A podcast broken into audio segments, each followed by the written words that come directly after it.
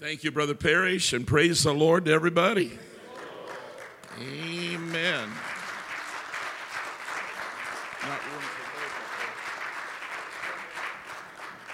I have thoroughly enjoyed last night's message with Brother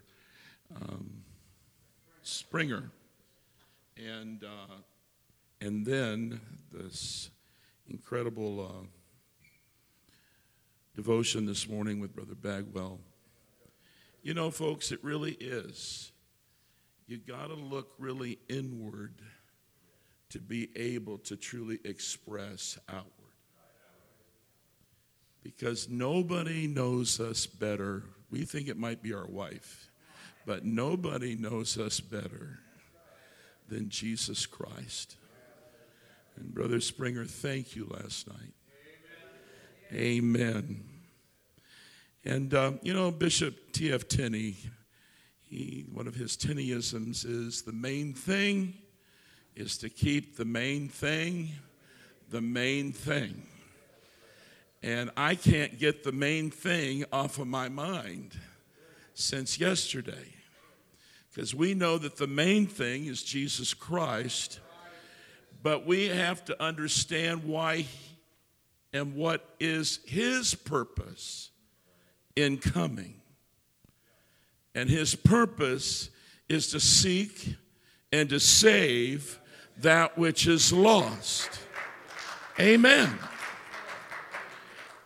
And we teach and we believe that we are the body of Jesus Christ in this present hour.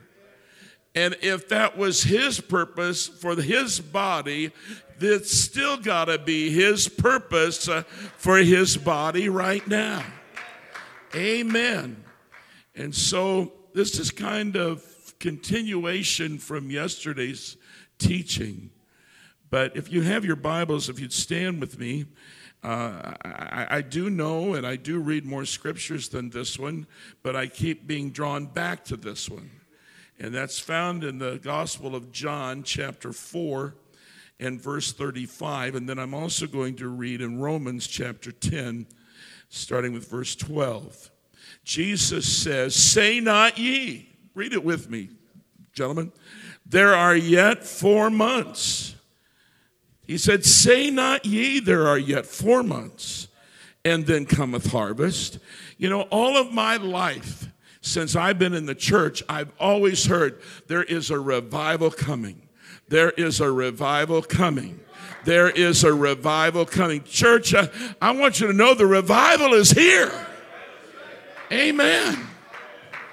God is elevating, amen, the church as it's already been spoken in such a way that it is mind-boggling.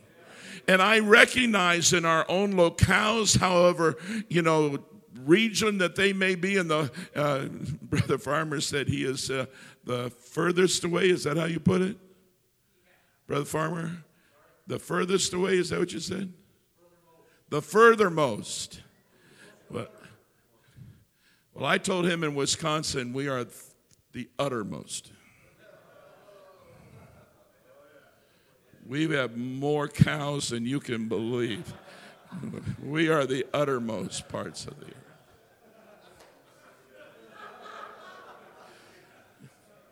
I'm just quoting scripture.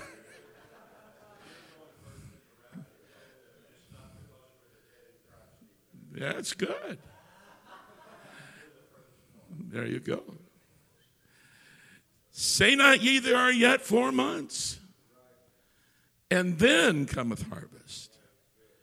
Jesus said, "Behold, I say unto you, lift up your eyes and look on the fields, for they are white already to harvest.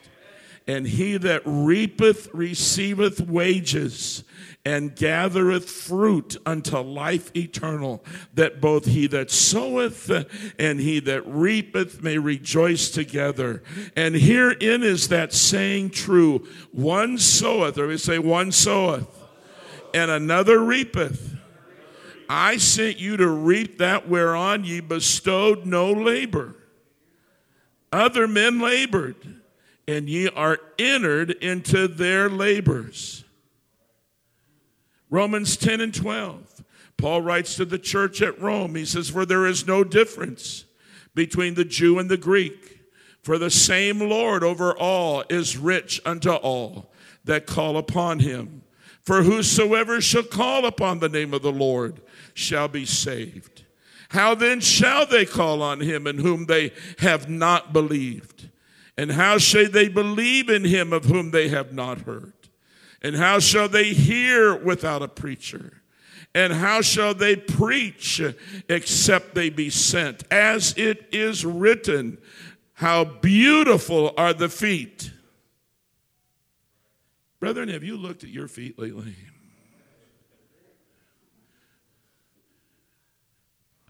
I know when I used to look at that scripture, I thought, somehow or another, these two words just don't connect. Beautiful and feet. Until I did some study, as you have all done yourself. It doesn't mean like we think beautiful. It means timely. How timely are the feet of them that preach the gospel of peace and bring glad tidings of good things. Brethren, I want to speak this morning on calling all the messengers. Calling all the messengers. Brother Parrish, would you ask your blessing? Dear Lord, we need you today. We're asking God that you speak to us and help us to be the people that you want us to be. We're asking God that you would anoint your word. Say to us what you want us to hear. Help us, God, to be better. Keep your hand on us, Lord, for your anointing in Jesus' name. And everybody said, in Jesus' name. Turn to your neighbor, shake their hand, look them in the eye and say, God's calling you. Amen. Hallelujah. Hallelujah. And you may be seated.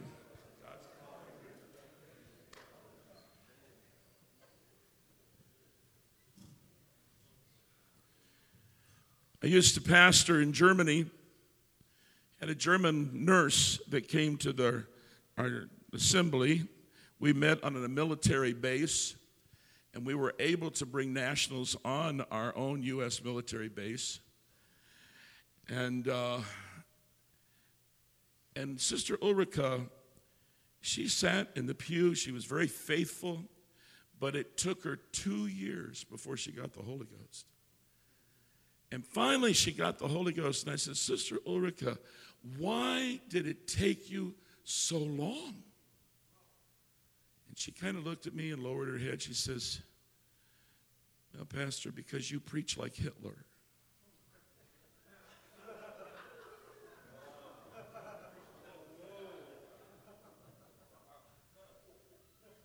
You know, he was demonstrative. Well, that made me just feel great.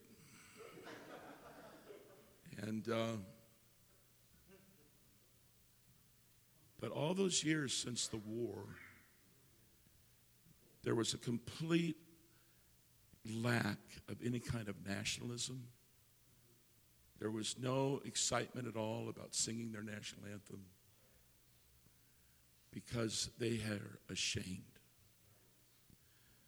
And of course, we understand that prior to World War II, the strife-torn country of Germany had made the Jews the scapegoat, blaming them for all of the country's economic woes. And we know that the Holocaust began. And by the end of the war, an estimated 6 million Jews, stop and think of that staggering number, had been exterminated. I don't know if you've ever been there, but I have stood in the oven room in Dachau. Very sobering sight. I have seen the mound of shoes that were taken off the feet of Jews. Penny Lee, a present-day author, wrote of an interview she had with an elderly German man who had lived through Germany's darkest hour through the dictatorship of Hitler. This is what he recollected to her. He said, I've lived in Germany during the Nazi Holocaust. He said, I considered myself Christian. I've attended church since I was a small boy. We had heard the stories of what was happening to the Jews, but like most people today, in this country, we tried to distance ourselves from the reality of what really was taking place. Well, what could anybody do to stop it? A railroad track ran behind our small church, and each Sunday morning we would hear the whistle from a distance and then the clacking of the wheels over the track. We became disturbed when one Sunday we noticed cries coming from the train as it passed by. We grimly realized that the train was carrying Jews. They were like cattle in those train cars. Week after week, the train whistle would blow. And we would dread to hear the sound of those old wheels because we knew that the Jews would begin to cry out to us as they passed our church. It was so terribly disturbing. We could do nothing to help these poor, miserable people, yet their screams tormented us. We knew exactly at what time that whistle would blow. And we decided that the only way to keep from being so disturbed by the cries was at that time to start singing our hymns. So by the time that the train came rumbling past the churchyard, we were singing at the top of our voices. And if some of the screams reached our ears, we just sang a little louder until we could hear them no more. Years have passed, and no one talks about it much anymore, but I still hear that train whistle in my sleep. I can still hear them crying out for help. God forgive all of us who called ourselves Christians and yet did nothing to intervene. Brothers, it may not be a literal train whistle that we are hearing, but I don't believe that any of us can deny what we are witnessing all around us. The dire devastation and destruction of what sin has unleashed across our nation and this world. All around us, there are so many people that are in bondage, spiritually, physically, and mentally. Aimlessly being led like cattle to the slaughterhouse, ever heading to a place of eternal damnation, without purpose and without hope. I personally desire, and I too want to see America become great again. But I realize, church, that our greatness is not necessarily found in our economic well-being. America's greatness is in recognizing and serving her Savior and Lord, Jesus Christ. America needs a spiritual awakening, a heart-transforming revival. We need the kingdom of God and His powerful salvation to sweep our nation once again. Brothers of Alaska and Yukon, your district is being challenged just as our district is being challenged by God's word and by His Spirit. We are literally being called according to His word. We are being commanded to be a church of action. Simply using a naval term, it's time, brethren, for all hands on deck. This is something that is said in the Navy world when everyone's help is needed. and especially to do a lot of work in a short amount of time. Church, please don't take me wrong in this statement, because I do believe that we should never forsake the King or the house of God. Amen. We should not forsake the house of God. But also, church, we can no longer excuse ourselves by hiding out in our sanctuaries. Nor can we aimlessly and purposely just go through the motions of mere religious exercises, while the souls that are in our neighborhoods and our schools and our workplaces and our nation as a whole are failing. Further and further, they're falling into a moral abyss of hedonism and debauchery. Church, our Lord and Savior, amen, has already given his church his commission of what we need to do. We need to go. There are no boundaries or limits to where and who we are to teach or preach. Jesus said it best. Go ye into portion, into all. Everybody say all. Go into all of Alaska. All of the Yukon. Brother Putnam, you know what a monumental task that would be. I mean, I absolutely am just overwhelmed by the vastness of this state.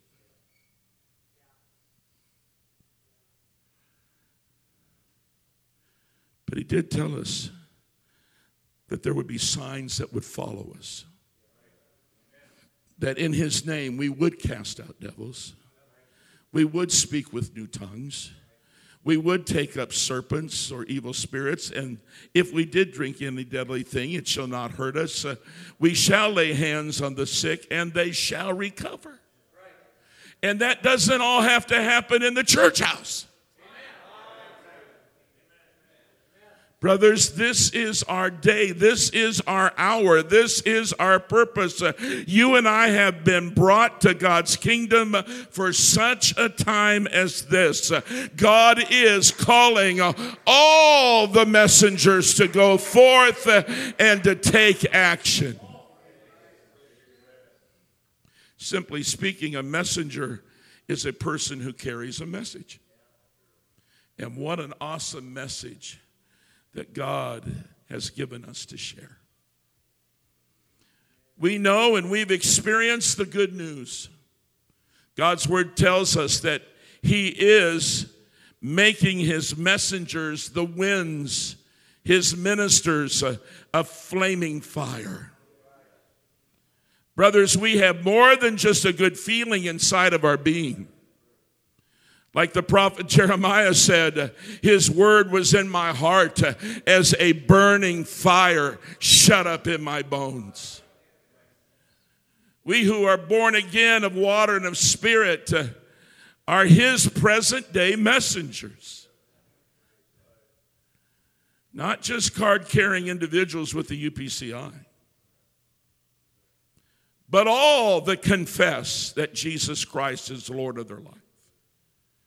The Apostle Paul wrote to Timothy, his son in the gospel. He said, this is a faithful saying and worthy of acceptation that Christ Jesus came into the world to save sinners, who Paul says, I am chief. And verse 16 of that 1 Timothy 1 says, howbeit for this cause I obtained mercy. Anybody in here glad that they obtained mercy? Amen. That in me first Jesus Christ might show forth all long suffering. Aren't you glad that God is patient with us?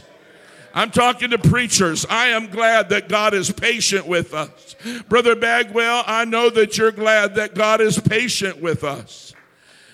For a pattern to them which should hereafter believe on him to life everlasting. Church, soul business has always been the business of the church. We are to go forth and make disciples. Look at the example that our Lord and Savior set before us. He went forth reaching out to everybody, no matter what their pedigree or culture. He invited them to follow him. He invited fishermen to follow him, and they did. He approached a social outcast, a tax collector, which many times are still social outcasts, to follow him, and Matthew did. Jesus stepped to the side of a funeral procession and touched the casket that was being borne for burial. And Jesus said, "Arise," and the dead young man arose. To the woman caught in the very act of adultery, he showed mercy and said, "Go and sin no more." To the impotent man at the pool of Bethesda, he told him to rise and take up his bed and walk. And he did. Multitudes were fed by him, as fish and bread multiplied in his very hands, and they were filled. Jesus took action. He went where people were. And he told us that he would make us fishers of men. Any fishermen, I guess all of you would be fishermen here in Alaska. I've heard about your king salmon and so forth. I was jealous of Brother Soto when he got to come up here and go fishing. But you know, in Wisconsin, when you go fishing, I'm always amazed. And I think sometimes we approach this same thing in trying to reach people. In Wisconsin, if you have a boat, they get in their boat, they start the motor, and they go clear to the other side to go fishing. And I'm thinking, how do they know that the fish are all over there? What if the fish is right next to the boat? Hello? Don't we kind of look at that sometimes the same way and looking at souls? Huh? When could be rubbing shoulders with them day by day. We could indeed be our neighbors that live right next to us. It could be indeed those that our children go to school with. It could be, the fish could be any place.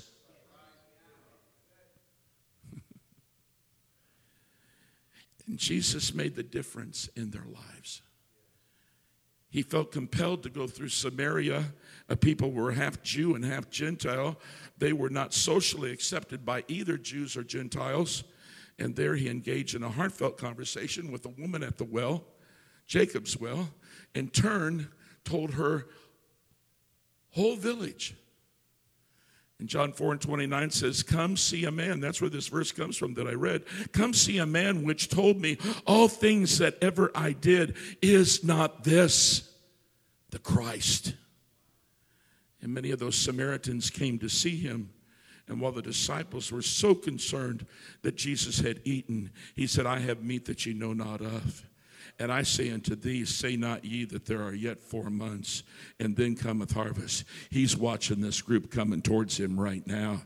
Hallelujah. He said, "Lift up your eyes and look on the fields, for they are white already to harvest." I ask you this morning, brethren, has Jesus Christ made a difference in your life? Every one of us here this morning should have a story. It's called a testimony. Amen. Now, maybe this is just me in Wisconsin.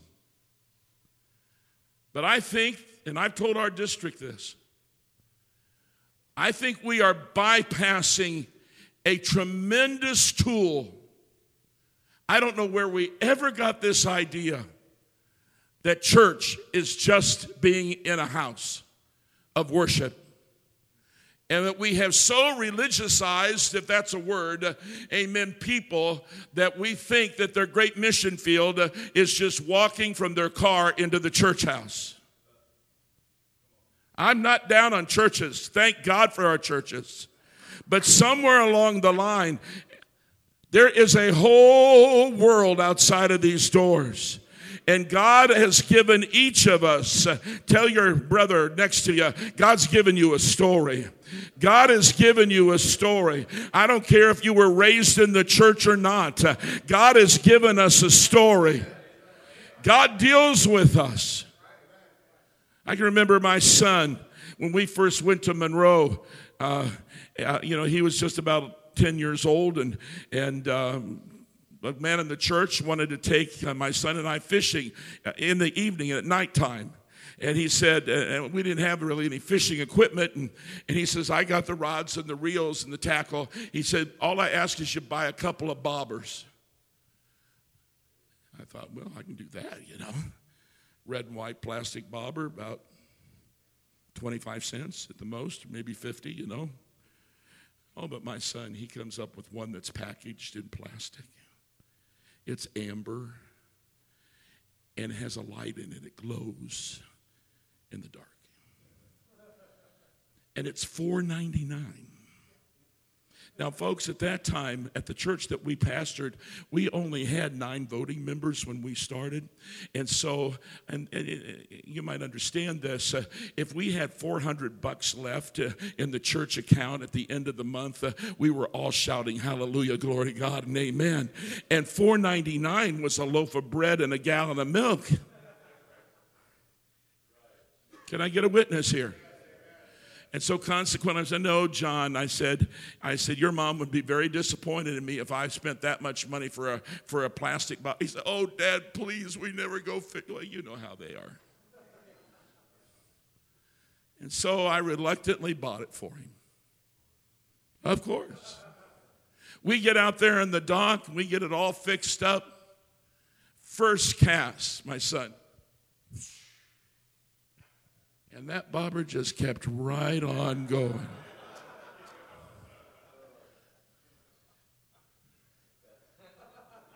You know, it really worked well. You could see that light, and it was getting smaller and smaller and smaller. I didn't say a word. My son, he was quite disappointed. But I'll never forget this, and neither does he. When he passed me by, he was pacing at this time the dock. He's only 10. Maybe he did it for my benefit. I don't know, but I don't think so. But when he came by me, I heard him praying, and he said, God, my dad couldn't afford to buy that for me. And he said, God, I'm asking you to bring that bobber back to me. He's 10. God is my witness. It wasn't 5 minutes, and the wind changed. And all of a sudden, that bobber started coming, and it got brighter and brighter and brighter, and my son picked it from the dock out of the water. He still has that bobber today. That's why I'm saying, I don't care if you're brought up in the church or not. Amen. God deals with us. We all have a story. We all have a story. And everybody in our churches has a story. They have a testimony. And we need to be careful, folks, that we're just not having a testimony in church services, but that we're having testimony service wherever we're going outside of these walls. Some of our people says, well, I don't know how to teach a Bible study. That may be true. They don't know how necessarily, but they can give their story. And the only thing that the people they give it to can say, I either don't believe it or you're a liar. But folks, amen, once I was blind, but now I see. You can't tell me. They can't take away our story. They can't indeed do anything. But you know how powerful it is? I am sure you all heard about Brother Stone King going before the United Nations, the General Assembly.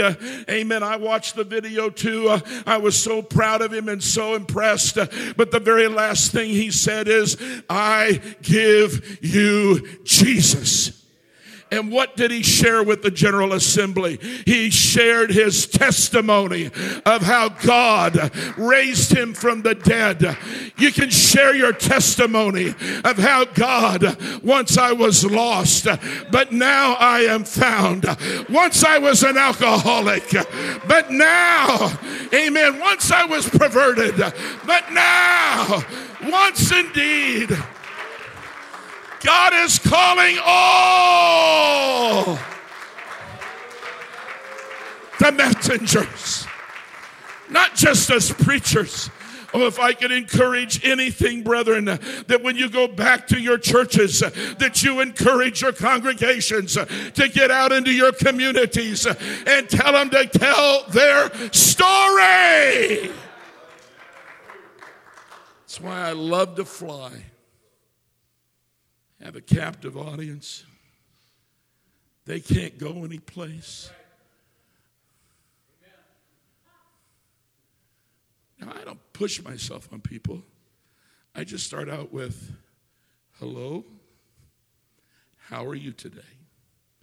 And if it's the kind of individual that says, I'm fine, then I know they really don't want me to talk to them. If they respond, I'm fine, how are you today? Then I say, where are you from? They tell me. What do you do? They tell me, and invariably, they'll say, what do you do? There you go. I said, I'm a minister. Really? And then they ask, what church or what kind of a... Usually when they say, now please, brethren, I'm not saying this proudly, but I like to kid. They'll say, what kind of preacher are you? And I say, a good one.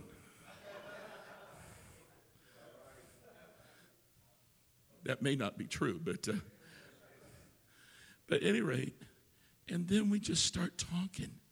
I don't start talking about Acts 2:38. I start talking about, hey, you know, God is the same yesterday, today, and forever. God can still do what he's always done. And many times they'll say, well, you know what? I don't ever hear miracles anymore. I don't ever hear of, and I'll say, oh, really? I said, you know, my mom, amen, she was up one time for Christmas break, and I'm an only child, and she said, John, she says, I feel like I have a rock in my left breast. And I said, well, Mom, you better go have that checked out. And she did. And she had a lump the size of a hard-boiled egg in her left breast. And so she went in for a lumpectomy. And so I flew down to Ohio to be with my dad. And amen. And you know how it is, preachers, when you're with families in the hospital going through surgeries and so forth. If everything goes right, the doctor just says right in front of God, and everybody says everything went great and so forth. But when things don't go the way they thought it would go, they ask you to come to a counseling room. You've been there, haven't you? And I'm thinking, oh, God, they have found cancer all through her. Me of little faith. We get down, we sit down, and the doctor says, well, gentlemen, I just want to tell you things did not go as I expected them to go today. And I said, really? I said, what's wrong? He said, well, he said the tumor or the lump that I examined in Mrs. Putnam's breast, he said, I could not find that today.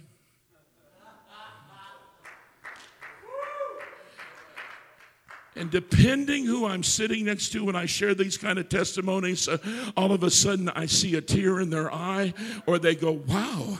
I said, folks, God has never changed. He is still able to do exceedingly abundantly above all that we can even ask or think. God has given us, amen, a testimony. He has given us the message, amen, of being born again, of water and of spirit. Amen. The message has to be delivered to as many as we possibly can. Was it not John the Revelator in Revelation that wrote, and they overcame him, speaking of the enemy, by the blood of the Lamb and by what?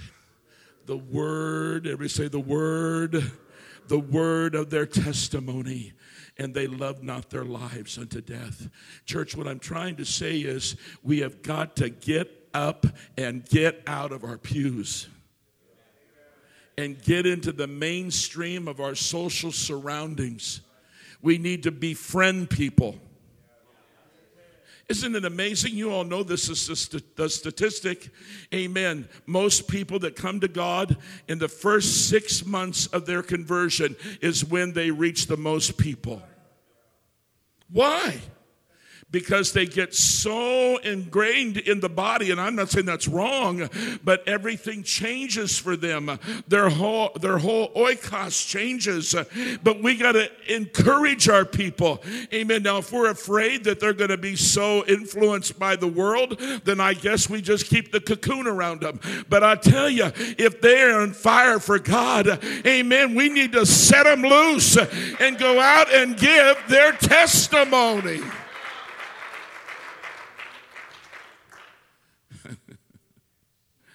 We must be willing to pull down walls of social prejudice and go through the open doors that God makes available to each of us. In Germany, again, I'm sorry for the personal references here, but just experiences. We had an international church, about 19 different nationalities that came on a U.S. Army base. You will not believe how shocked I was, Brother Parrish, that at one of our Christmas banquets, a Frenchman signed on 23 Palestinians onto the American base for our church banquet. This was the beginning of this whole Palestinian stuff.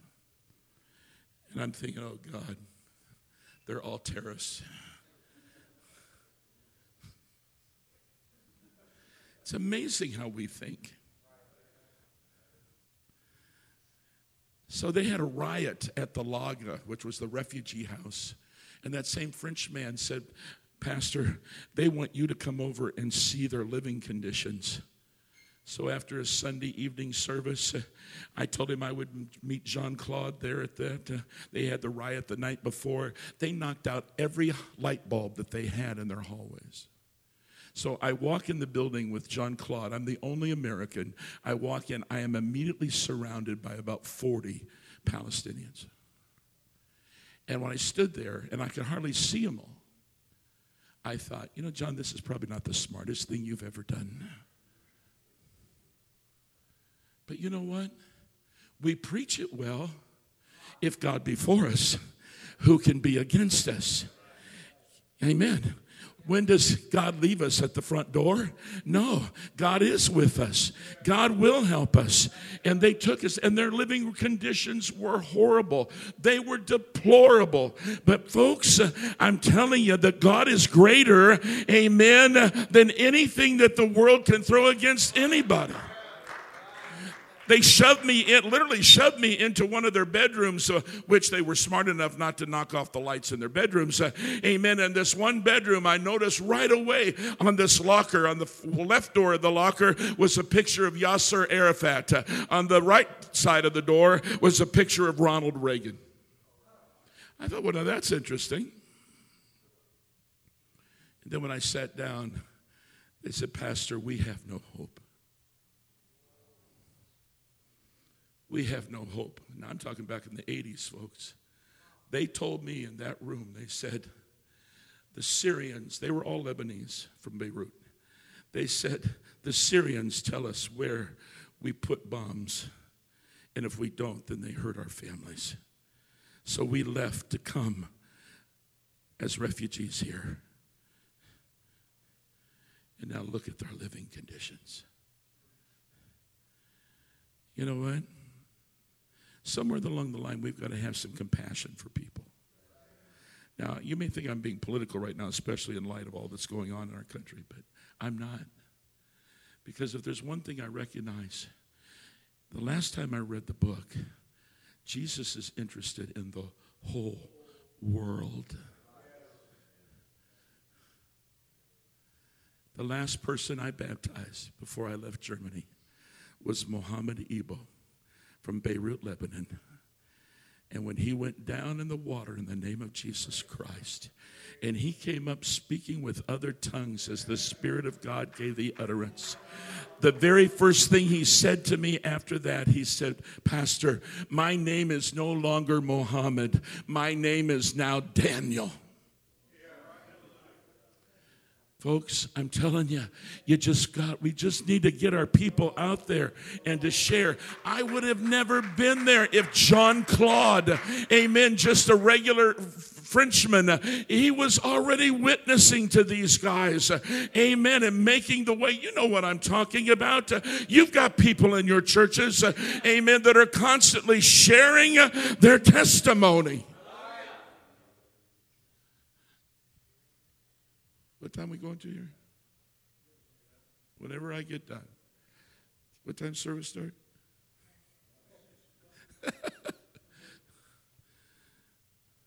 I want to tell you the most powerful testimony that I have ever witnessed. And I witnessed it just this last August. My son is my pastor now. It's interesting, our relationship. He's the pastor. I'm his superintendent.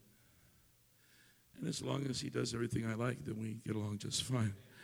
But that is not true. When I'm there, I try to be the best saint that I can be. Matter of fact, if my son asked me to stand in the corner of my head, I would try it because he is my pastor. I love him. Amen. He had a man about 4 years ago. They did a praise in the park, in the amphitheater in the park in Sheboygan. And the church was singing and so forth. And I don't want to bore you here, but I'm telling you, this is the most powerful testimony I've ever witnessed. And this older man, 70, well, he must have been about 78, 79 years old. He's walking across the park in his Bermuda shorts, his tank top. That's an interesting sight just in itself. And he heard the music, and he sat down on a bench. And he wasn't there too long, and Brother Wayne Zimmerman, man in the church, went over and sat by him and introduced himself. And the man said, his name's Carl, and Carl Rolf. And he said, Wayne says, are you enjoying this? He said, this is wonderful music. He said, I really like this singing. And Wayne says, well, you know what? We have a van. Do you go to church anyplace? He says, no. He said, I'm all by myself. He said, I was just on my way to get my dinner, my evening dinner here. And he said, and they said, well, would you like for us to pick you up for Sunday? He said, would you do that? So they brought him. I'll never forget, first Sunday, Carl came. Amen. Again, he didn't change clothes. It was still Bermuda shorts and his tank top. And his baseball hat. He used to be a U.S. Marine. 78, 79.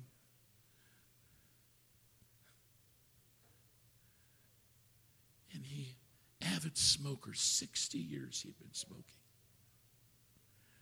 Been to Las Vegas 40 times. Avid gambler. And he wasn't an alcoholic, but I'm sure he drank his fill. But it was just about 2 months. And there was Carl. Not in his shorts this time, but raising those bony arms up at the altar. And God filled him with the Holy Ghost. And 78, 79, baptized in Jesus' name. He loved my wife. And he'd go up to Sister Putnam and you're not Sister Putnam, but he'd go up to Sister Putnam and he'd say, Sister Bishop's wife, he said, it's been 90 days. No cigarette. No more trips to Las Vegas. No more drinking. Amen. And that 90 days turned into 120, and turned into a year, turned into a couple of years. Amen. Praise God. And he would just come in. It was really interesting. My son and I'd be down before church praying and on our knees, and Carl would come by and he'd go, and I'd turn around and go, oh, Bishop, I didn't mean to disturb you. He said, I just wanted to tell you I love you.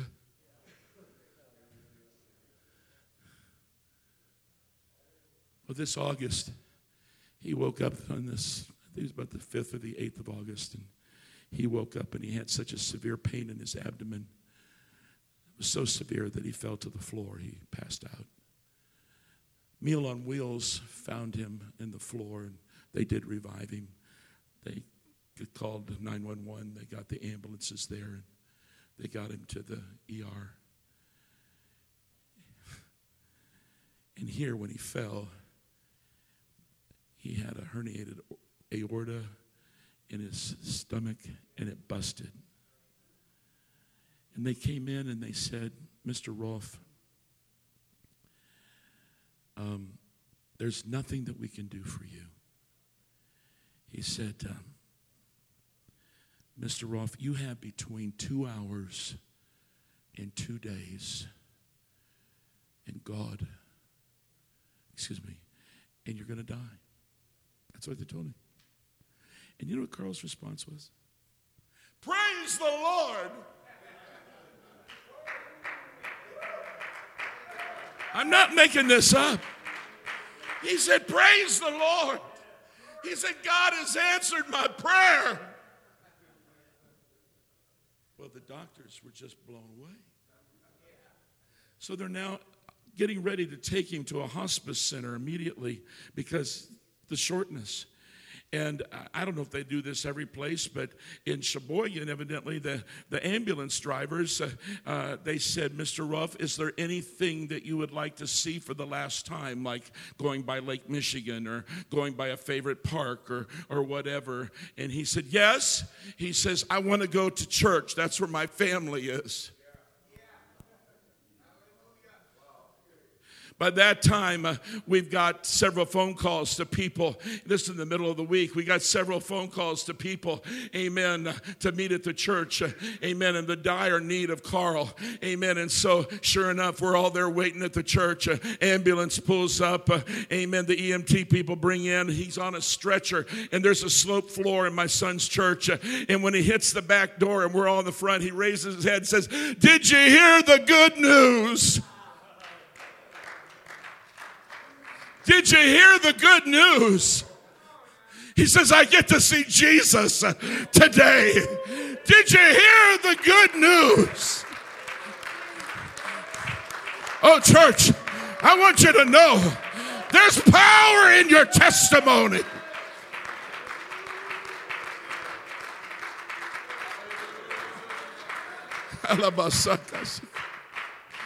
They wheeled him down. He was glad to see everybody. Amen. You can stand. I'm almost done here. Amen. And they wheeled him down, and my son's talking with him. Oh, he did not want to be, he didn't want to be prayed for healing. He did not want to be prayed for healing. He was ready. I mean, we had both elders, and we had younger men there, and I'm thinking, God, this is one of the greatest experiences for these young men that are potential leaders in this church, amen, because they're getting to see what this is really all about, amen. They're getting to see that this is more than just theology, and it's more than just theoretics. It's more than just indeed watching around an altar, but this is at the last of the line, and bless God, he's asking every one of us, did you hear the good news? So we started singing songs like Amazing Grace, How Great Is Our God. Hallelujah. He stopped and he said to my son, he says, you know what I'm going to miss the most? We're at the altar. And he said, you know what I'm going to miss the most is being right here at the altar, because this is where I felt the presence. My son said, Carl, where you're going, this is nothing compared to where you're going.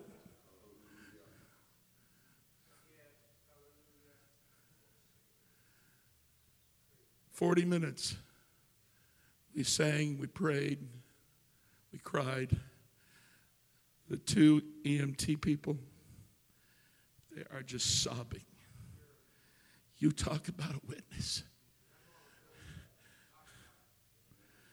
A story. My son says, Carl, is there anything else we can do for you? He stopped a minute and he said, my wife was not there. He says, yes, I would like to see the bishop's wife. I get on my cell phone. I said, honey, this is death for Carl.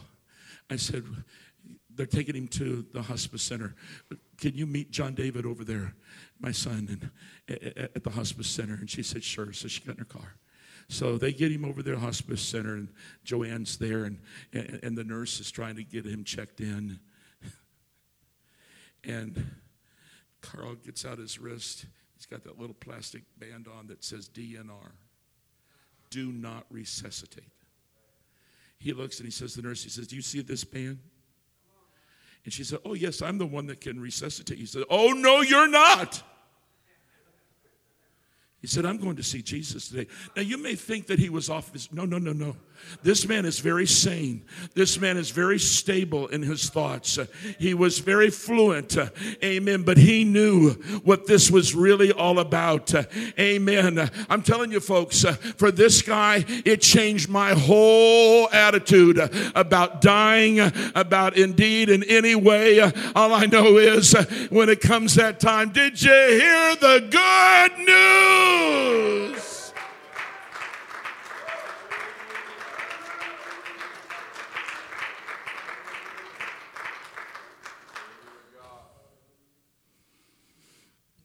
wife says to the Carl, Carl, why don't you tell the nurse your testimony?